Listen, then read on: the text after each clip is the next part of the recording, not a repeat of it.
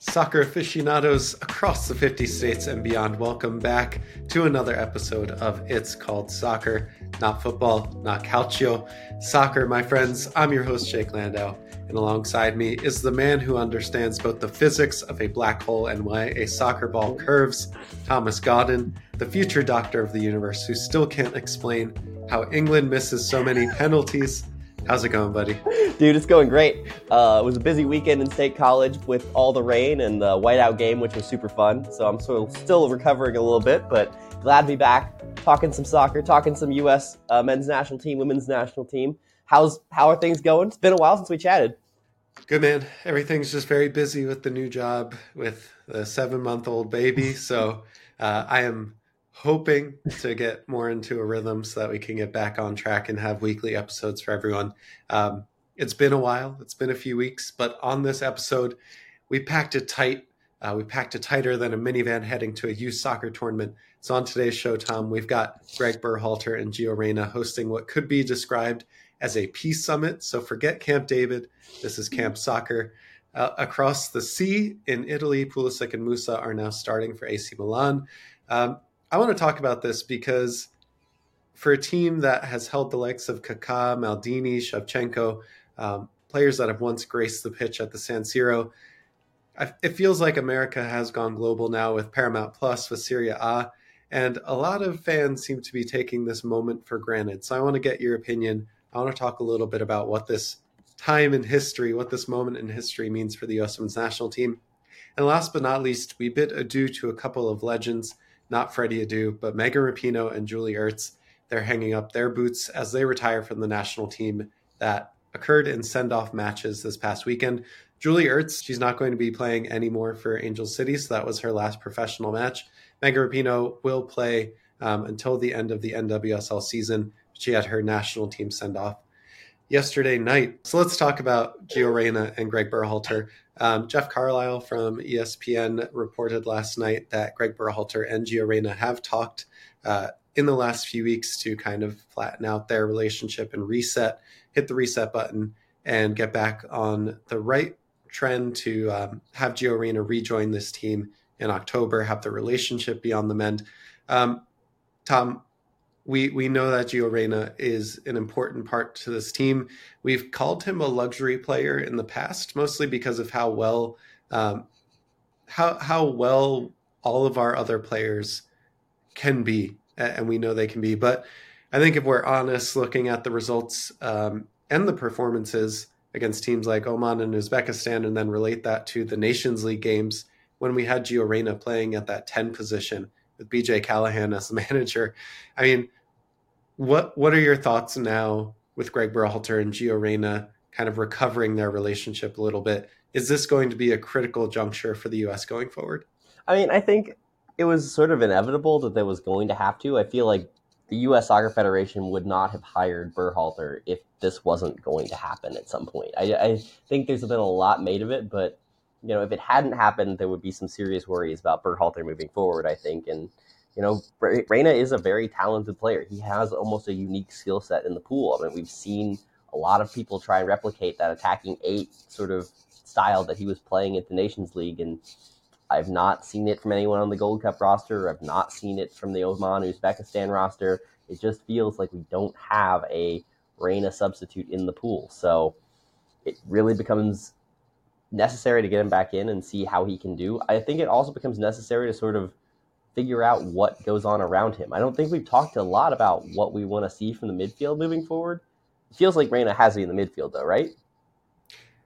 Yeah. I mean, well, it's really interesting because Timothy Weah, I thought, was going to get way more playing time than Weston McKennie at Juventus. But even that's kind of flipped, where Weston has become an, a very important part of the starting 11 for Juventus. And Timothy Weah is, if he's on the field, is playing right wing back, which we kind of knew mm-hmm. going to mm. Juve and, and replacing Juan Cuadrado. Um, but Timothy Weah to me is the the more dynamic right winger on the field, someone who can stretch the defense and play a few different ways. He's got great touch, great dribbling. Um, but Gio Reyna, I just think centrally does so much more for this team. He unlocks so many different avenues of passing he can split lines. He can find runners in behind with really delicate um, intricate, creative passes. So I just feel like, from a, a perspective of how do you get the most out of the most amount of your players, it feels like to me Gio Reyna is better suited for the middle of the pitch. Now, whether that's a false nine because Folarin Balogun can't score penalties and Ricardo Pepi isn't getting playing time, or if he's playing as that attacking eight, number 10 style, and we have, I, I mean, then you just ask more questions yeah. of Tyler Adams, Weston McKennie, Yunus Musah, De La Torre, yeah. Um, even got an assist for Celta de Vigo uh, on the weekend against Real Madrid. So we have options of like who those holding midfielders are.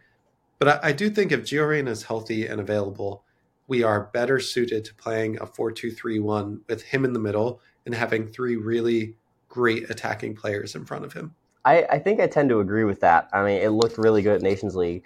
Um, my question becomes do you think that the a do you think that the um, defensive capabilities that Reyna showed in Nations League are a feature of his game moving forward, or if that was a one-off thing.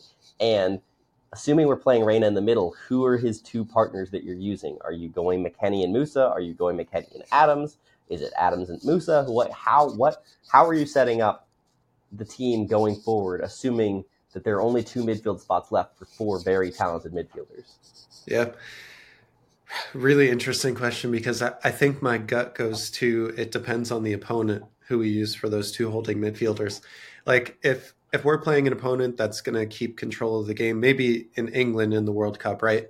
I would rather have Tyler Adams at the six, um, Weston McKennie probably as like a a box to box eight, and maybe Gio Reyna, maybe Yunus Musah as like an attacking eight, um, just for like more stability. But then then I get to the point of like if we're playing a Caribbean nation in Nations League or Gold Cup, I'd almost say that I'd rather have Weston McKennie and Yunus Musah as the holding midfielders because they're better at driving the ball forward and getting it into dangerous positions. Now, there's also a point that needs to be said on Tyler Adams, which is that when he's on the pitch, I feel like everyone plays better. He's a great captain and leader of this team. And even when we're playing higher up the field and we're playing against teams where we hold possession, he is great at playing in that kind of middle space and winning the ball back when when we lose. So like if we're if we're trying to play a high press, which we do play against teams where we're going to hold the possession, there's still a place for Tyler Adams to be here. Um, so I, I go back kind of to like the embarrassment of riches almost like it's it's a good problem to have four players potentially that can fit in two different spots. Now, that's going to give Gregg Berhalter headaches. That's going to give uh, USMNT Twitter lots to talk about every time a starting 11 comes out. But I think that's the best outcome that we could possibly ask for when Gio Reyna is healthy and he's able to fulfill what we think he can be for the national team. I think he is someone that, again, just gives us something so much different. Whereas there's there's a lot of crossover between Weston McKennie, Yunus Musah, Tyler Adams, where you can kind of mix and match them. But Gio Reyna is a distinctly unique player for the U.S. Mm, I, I, agree, and you know, especially if he's really turned up the defensive effort. I really want to see that at Dortmund now. Um, then it really makes it impossible to drop him if he is getting stuck in and winning balls in the midfield. I just don't see a way you don't stick him in the midfield somewhere and let him cook. Just sort of find the game and be that distributor. I think it would make Pulisic better. I think it would make Weah better. We already see how good McKennie, Weah, and Dest can be when they're really cooking on that right hand side. So, I, I yeah, I think that it's the best outcome for us going forward. It really becomes interesting to see how Berhalter sets us up because we did see some interesting wrinkles in this last window, and it, if you give him and Tyler Adams, if you give him Gio Reyna, and you're really improving that midfield. So we're not seeing Tanner Tessmann being charged with doing all of our build-up play. Then how do we look? What is the style we're playing? Are we playing that AC Milan tucked in style that we were trying during this last camp? Are we trying that 5-3-2 that we like to run in attack? I I think Berhalter's got a lot to experiment with, and I expect him to tinker a lot going forward. But like yeah. we saw at the World Cup how little depth we had in the midfield this sort of feels like the first step to building true depth that can actually compete on a world stage. Yeah, and Gregg Berhalter, when he first, when he, I was going to say when he first joined, when he got rehired, uh, he made a comment in an interview that ideally he would want to go into the next World Cup being able to play a four in the back system and a five in the back system. I think if everyone is healthy and we have Gio Reyna in a spot that is kind of like the attacking eight and we feel good about his defensive efforts, I could see a 3 4 3 working really nicely for this US team with Tyler Adams as kind of the more defensive player sitting in front of that back three. But if, if, we have options. Uh, if we did a 3 4 3, would you sort of take Weah and slide him to a right wing back and shift Dest over and go for yeah, it? Yeah, I mean, De- so Dest could play the left wing back. Antonee Robinson, too, like he could play that left wing back position. I think just giving us width in the pitch um, and kind of, again, getting all of our best players on the field. Um, even like if we played a 4 3 3, or if we played a 3 4 3, um, I could see us putting Gio on the right wing and having him tuck inside while having a more stable midfield of maybe Weston McKennie and Tyler Adams. I can see that. Yeah, I, it seems like there's a lot of flexibility. It would be kind of fun to see what we could do with like Richard Ream and CCV in the back and just yeah. just it feels like there's a lot to experiment with and we could really have some fun with this team going forward. So I really hope Berhalter does experiment with some different formations, some different combinations of players. We don't just sort of see the same thing we saw in that 4-3-3 going into that last World Cup. So it's going to be interesting to see how we play. We've got two really cool friendlies coming up with really good teams. I'm going to be at that Germany game, and I'm really excited to see what it looks like. Um, Let's go. And then you know we get some competitive games coming up immediately with those Nations League games in November. So yeah, yeah. it's it seems like there is a lot if we can get the players healthy, there's a lot we can do to really tinker and see what this team is capable of over the next six months. So, Tom, fold up that space time continuum, look into the future, okay? Tell us now what is the next thing that USMNT is going to be upset about? I mean, it seems like there might be some dr- drama on the horizon with uh, strikers and the striker rotation. I feel like that's where we're headed. If if we get the midfield sorted, if Reyna's playing in the midfield consistently and we're rotating everyone else around, it feels like the drama becomes the striker, and then I think from there it becomes who becomes the backup winger for Pulisic and Weah. There's a lot of young talent there. There's a lot of older talent there. Um, there will be, I think, some drama in who ends up coming off the bench when we eventually sub out Pulisic and Weah. I, mean, I think Aaronson's first off the bench, but then you've got Paredes, you've got uh, you've got Taylor Booth if he ever gets healthy. You could put Malik Tillman there. You could bring up someone like uh, oh, there's so many names that uh, across the board you could start to call. Diego Luna could play in that role. It just sort of feels like there's going to be a lot of contention for that last spot, and it could end up getting a little nasty as people start to pick favorites. No mention of John Brooks. oh gosh, I forgot about him.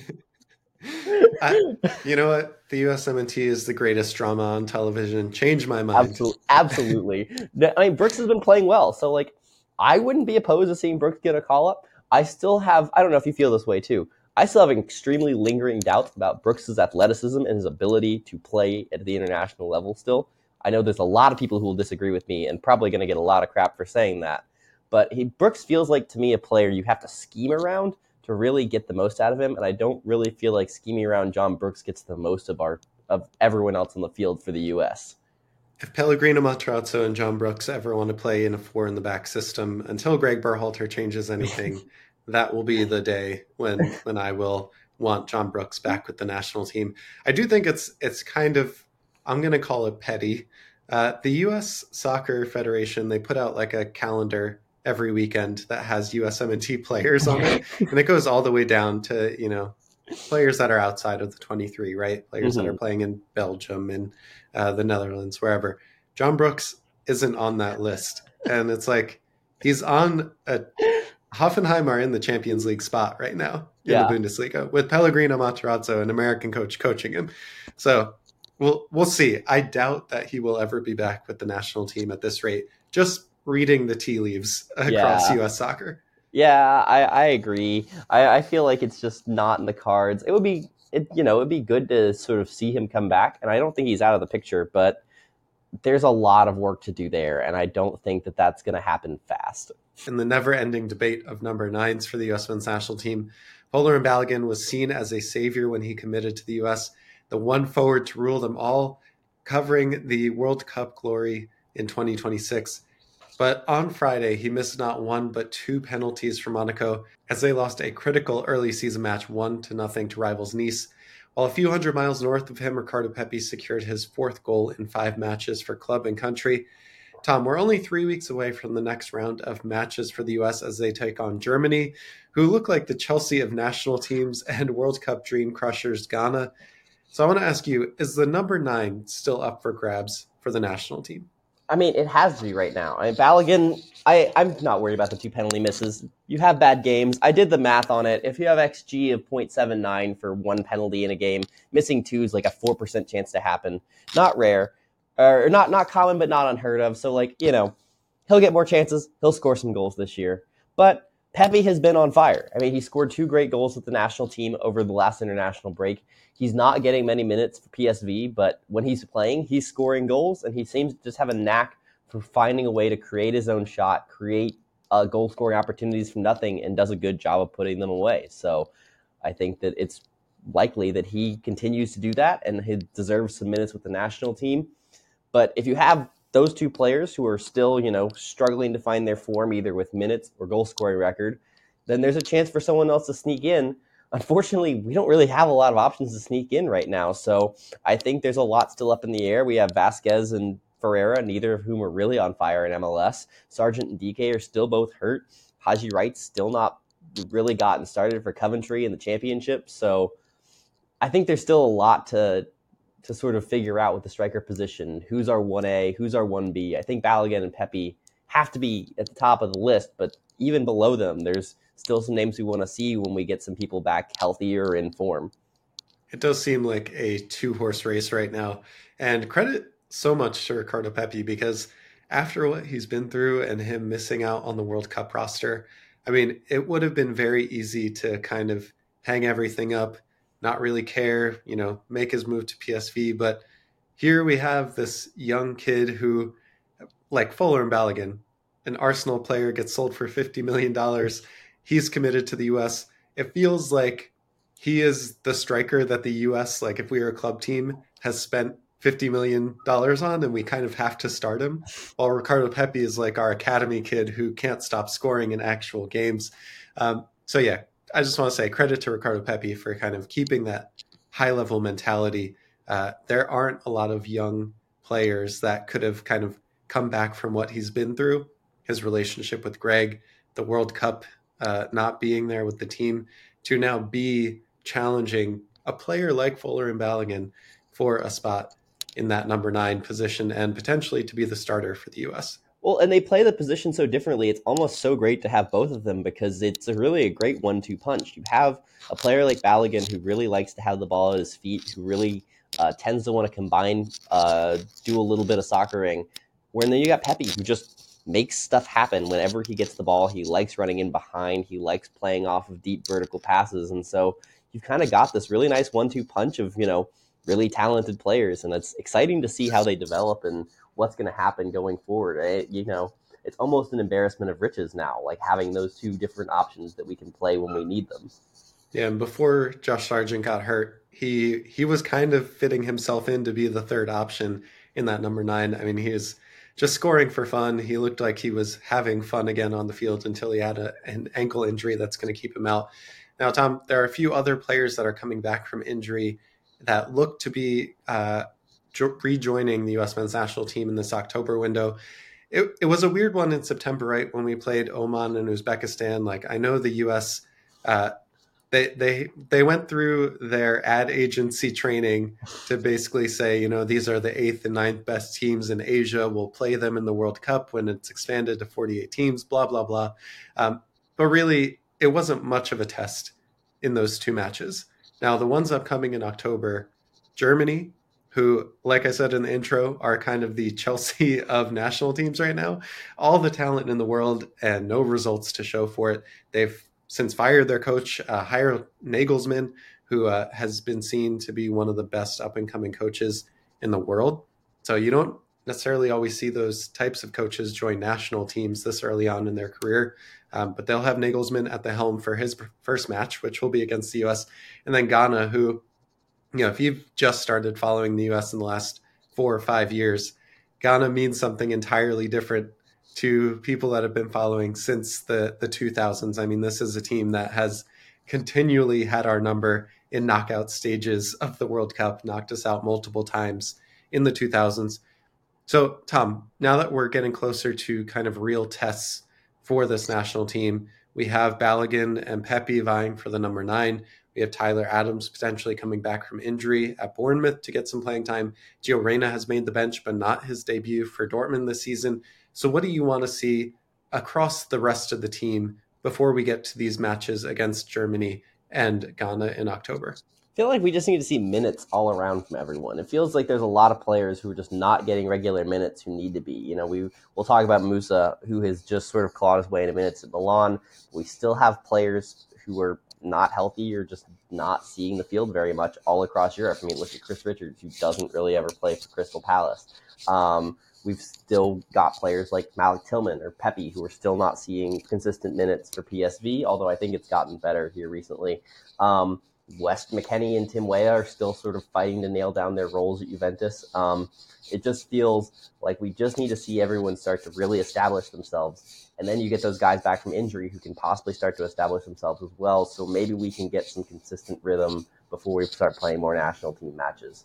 It'll be interesting to see when Adams and Reyna come back where they're being played for club and what their roles are going to be. Is Reyna still coming off the bench to be the super sub for Dortmund? Is Adams playing as a lone six or what's as uh, a dual pivot or what's the role he's going to be playing in that Bournemouth midfield? I just, you know, there's a lot of uncertainty right now with club positions for a lot of guys. So, you know, still players like CCV that haven't seen the field this season yet. Would love to see them get back too.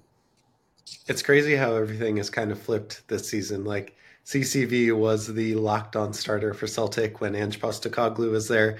He hasn't seen minutes. We have players like Serginho Dest who hadn't been able to get on the 23 for AC Milan or Barcelona, who is the bolted on starter for PSV, while Ricardo Pepi and Malik Tillman need to fight for minutes. So it's it's this weird upside down world that we've entered in the 2023-24 club season with players that hadn't historically gotten all the minutes, now seeing the field more often than those that had in the past. Um, Malik Tillman, one note from this this weekend, he wasn't included on the game day roster because he overslept, according to Peter Bosz. So uh, one time, you know, it happens, but if if this happens again or becomes a, a trend for him, that's got to be worrying for us. Why why can't we have just one one young player that reaches their full potential, that has a an elite mentality. Why why can't we have that nice it's, thing, Tom? It's just it's so hard to have that that amazing amount of talent and that mentality. I think that it it just sort of speaks to how hard it is to develop into a world class player if you are a potential world class youth prospect. So, you know, we just haven't gotten lucky yet, I don't think. Yeah. On the other side, on the happy side, Christian Pulisic and Yunus Musah started a match for AC Milan uh, in a one nothing win over Hellas Verona. Tom, I feel like this moment in USMNT history, uh, we we've spoken about this. This is kind of a running theme across the hundred plus episodes of It's Called Soccer. Is this feels like the years where you can really get excited about this national team. The the span of how many players we have. I mean, we're I'm just going to use Pulisic and Musah as an example, but the fact that we had three players on the same team playing in a Champions League match on the field together, they did lose four nothing to Arsenal, um, but that's besides the point. Three Americans were on the same same team on the pitch at the same time for PSV. Um, across the weekend, we had Tim Ream, Antonee Robinson. Uh, Austin Trusty was on the bench for Sheffield United. We had Matt Turner in goal for Nottingham Forest. Um, when Tyler Adams gets healthy, he'll be at Bournemouth. There's so many players. Chris Richards was on the bench for Crystal Palace. I mean, I, I remember a time, Tom, when Stu Holden playing for Bolton was the pinnacle of my soccer existence. Okay.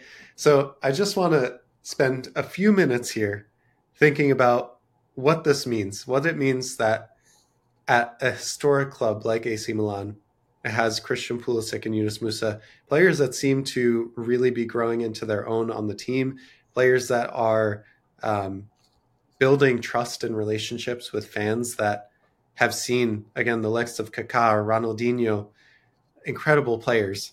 I mean, what what is this moment in time for the U.S. men's national team? I mean, hopefully it's a sign of things to come. It feels like we've hit this sort of turning point where even if we have bad seasons, and like last year, we had a rough season where players were at big clubs in Europe and by and large failed.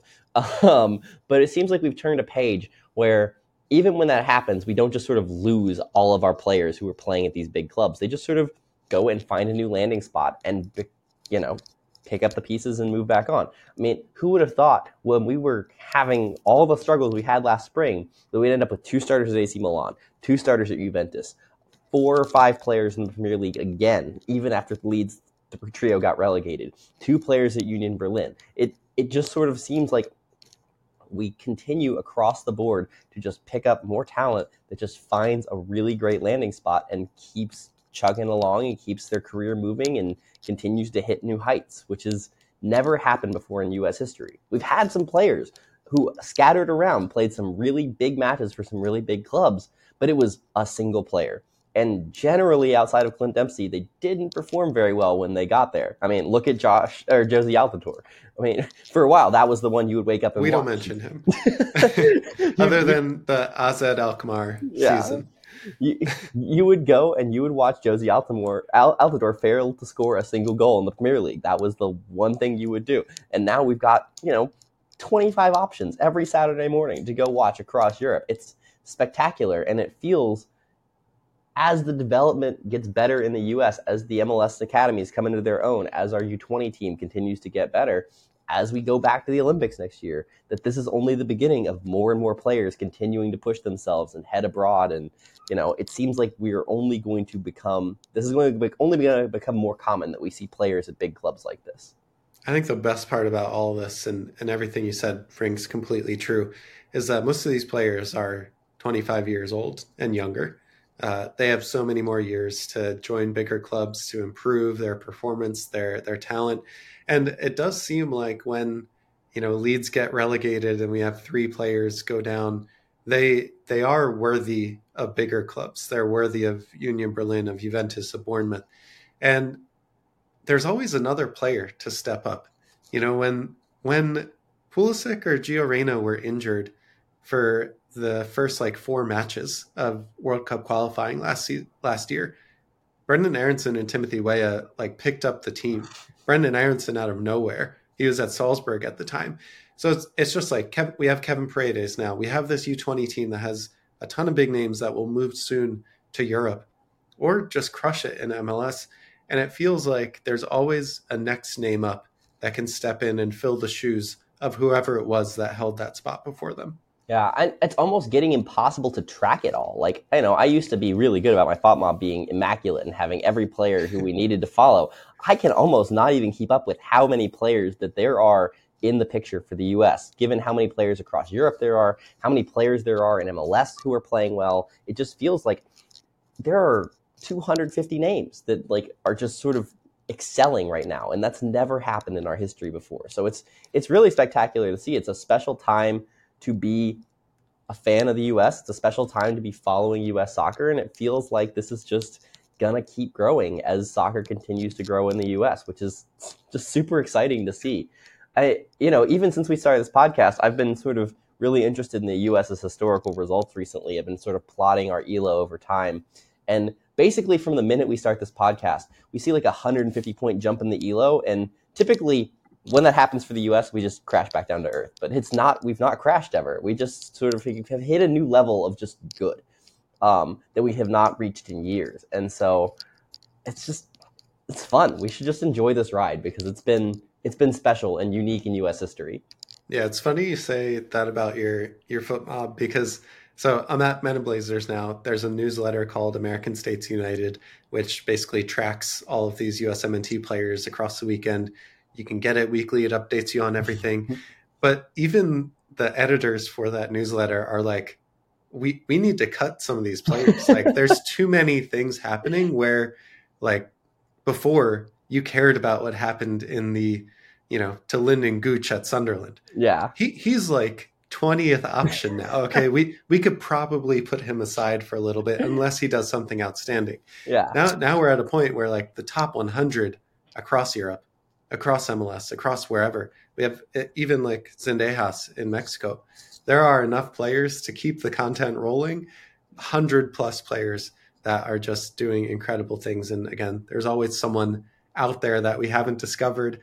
Maybe Ben Cremaschi is going to go abroad and just become something crazy. So Kristoffer Lund at Palermo in the second ah, division. Come out of nowhere. I had no idea yeah. he existed until he was called into the team. like they're just everywhere. They're they're spread out. They're everywhere. There's so many of them, and that is so different from what we've historically had. And the growth feels like, again, when like you said, when we started this podcast, it was the the summer of 2021. It felt like an inflection point, but you didn't really know what the future held. And it feels like we're in that future now. Mm-hmm. Oh, absolutely. Yeah. No, when we started, we are speculating a lot on like what would happen with some of these younger players going forward. I mean, Brenden Aaronson was still in MLS. We still had Mark McKenzie in MLS. We had just like all these names that potentially were looking at moves. And like very quickly after that summer, everyone makes their moves and we just sort of sort of hit this exponential rise in like talent in Europe that was not just playing in reserve teams, not just playing in academies, not just getting spot minutes. They were starters for good teams in Europe. And that has just sort of continued to become a trend over the last few years. And it really doesn't feel like that trend is slowing down anytime soon. Yeah. Well, if the U.S. men's national team is on an upward trend, we probably have to mention that the women's team uh, did not meet their expectations in the 2023 World Cup. I won't call it a downward trend just yet, just because of how many exciting young players we have. Alyssa Thompson, Sophia Smith, Trinity Rodman are going to bring us into the future. And we have to say goodbye to the past this past weekend. Tom, we had some send off matches for some legends of the game for the U.S. women's national team. Julie Ertz last week, at the end of last week, got her send off, and Megan Rapinoe last night got her send off as well. They played their last matches for the national team. Um, Tom, Megan Rapinoe probably deserves her own kind of episode of just everything she did, everything she stood for. And no matter what you want to say about her off the pitch, she was a generational talent for the U.S. women's national team. And it's funny too like you kind of look at what she was and and how she was up until like 26 27 years old she was introverted she was kind of quiet she didn't give a ton of interviews she didn't have you know flamboyant hair things that you could pick her out on the pitch and it just feels like she kind of found herself and and really like built that confidence because she knew she could take on anyone on the field and that just led to other things in her life that she wanted to take on as well. So maybe let's mention Megan Rapinoe, put her on the side for now, because I want to say Julie Ertz, stalwart of the women's national team. I mean, just incredible defender, incredible tackler, incredible leader for this team. She had a baby, Madden, a few years ago, uh, took some time off, didn't think she would ever come back to the women's game to ever play again. Angel City picked her up to be able to let her get into fitness for the World Cup. She played at center back, uh, a place where we didn't think we would see her during the World Cup. And she was one of the highlights, one of the stars for the team, again, in a disappointing round of 16 loss. So, Tom, what does it mean to you now that we're saying goodbye to the Julie Ertzes and the Megan Rapinoes of the world? I mean, I think it. There's nothing that speaks higher to Julie Ertz's career than she goes and she wins World Cups, she wins Olympic medals. She is a stalwart of the midfield. I think she's probably one of the big reasons we won the 2019 World Cup. Her and Sam Mewis in the midfield were basically just rocks and let Rose Lavelle cook in front of them. Um, it speaks volumes that Vlatko Andonovski's solution to losing Julie Ertz in the midfield was to bring back a Julie Ertz who had not played for two years out of retirement to play defender because she was just that irreplaceable. It's still sort of is this biggest open question that we have for the U.S. men's national team is how do we replace Julie Ertz because she is, you know, she was so athletic and such a good leader and just made plays all over the field, put out fire. She she was, I'd say that she probably, to use a men's national team comparison, she is Tyler Adams if Tyler Adams was world a world class version of himself. Just puts out the fires all over the field. Also was six inches taller and could you know head the ball much better than he can.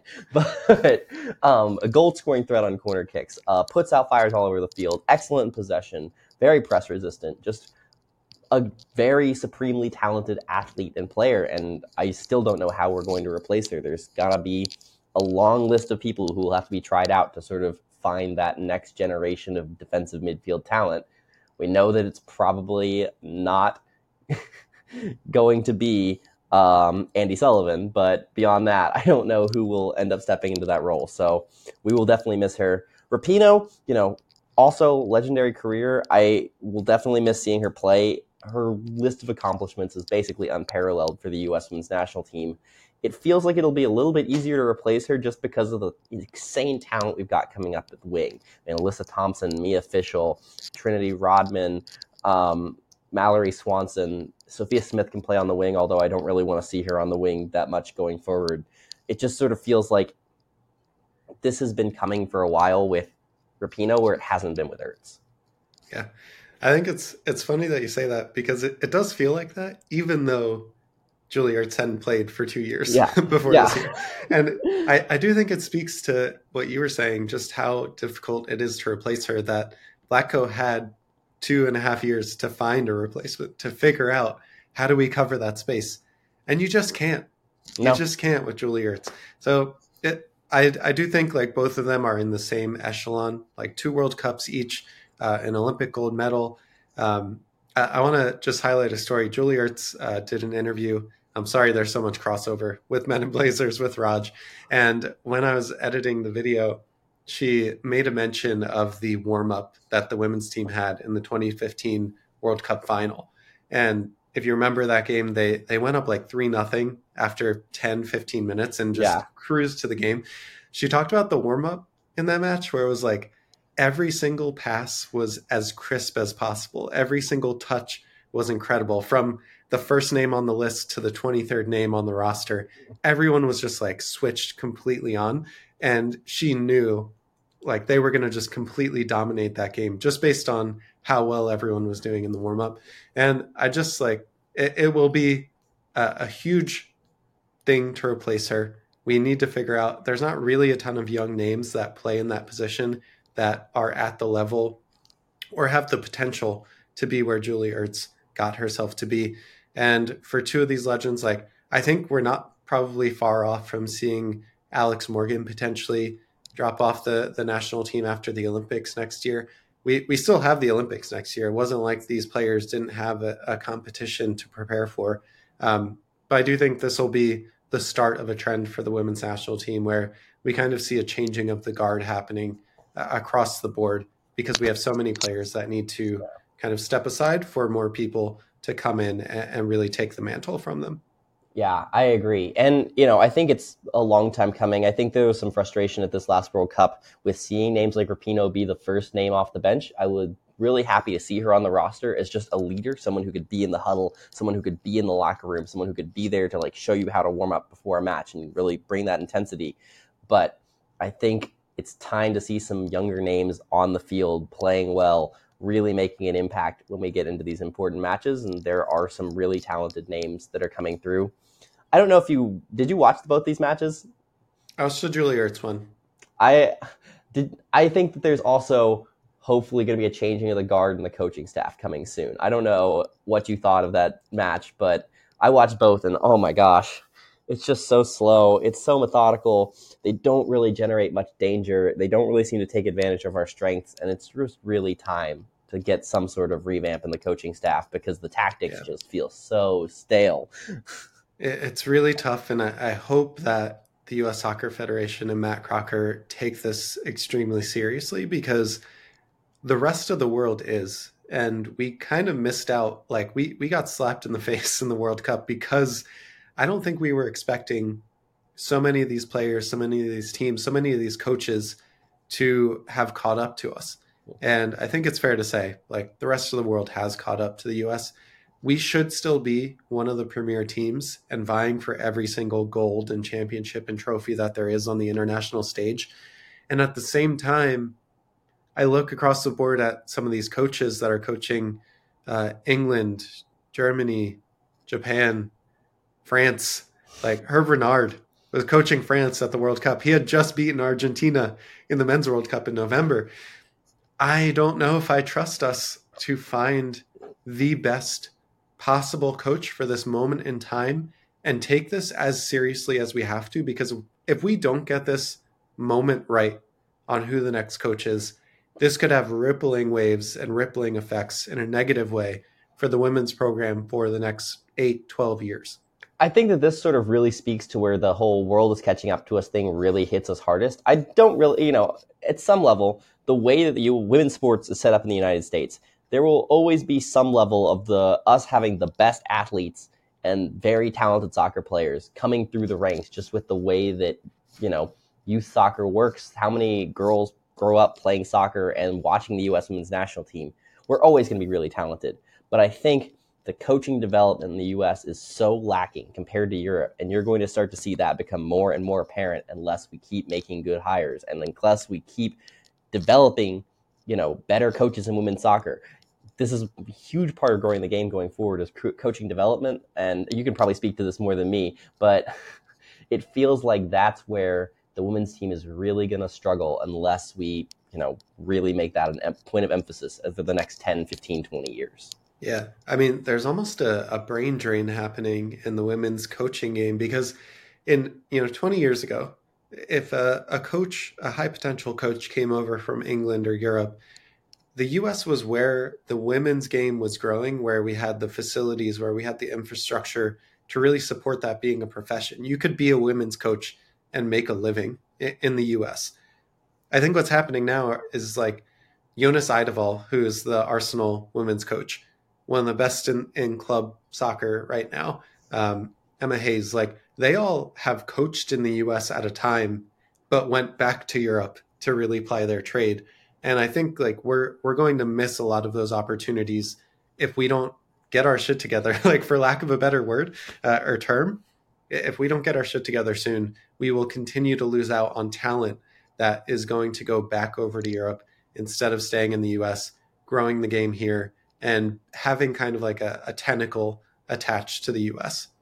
Yeah, no, completely agree. So this is, I think this is the next really great area going forward for us. And you know, for a while we had this huge advantage because of Title IX. We had so many NCAA women's soccer teams that needed coaches that you know it became a really good spot to have a you know a cushy university job and have a career in this. And now you know, NWSL is small. There's still not a huge academy system set up in the US. It just doesn't feel like there are a lot of professional coaching opportunities in specifically women's soccer.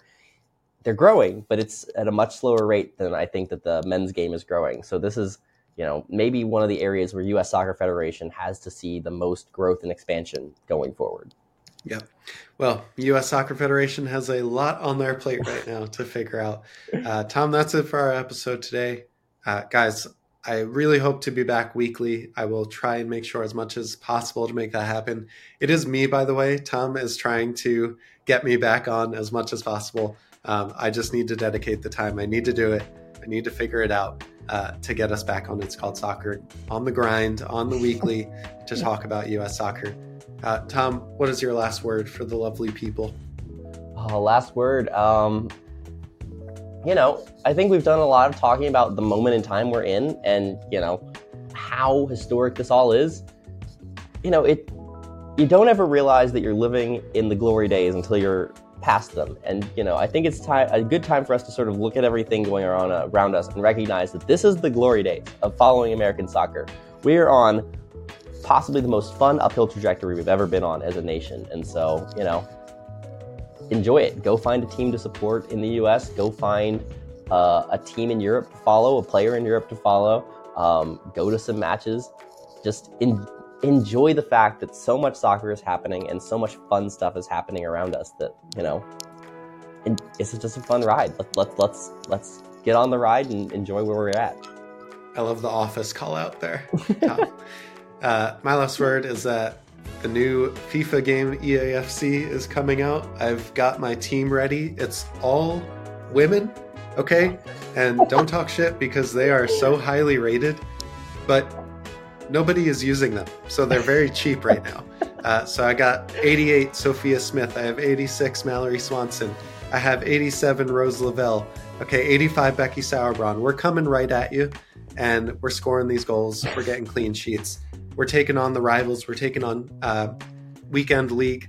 Okay, this U.S. women's national team is coming at you on FIFA. If you see Landau Calrissian with the full U.S. squad, you know it's me. And until next time, until next week, enjoy the midweek games. I think we have Juventus playing on Saturday. We have the U.S. Open Cup final, uh, Inter Miami against Houston on Wednesday night as well. So we'll see you next week on It's Called Soccer. Peace.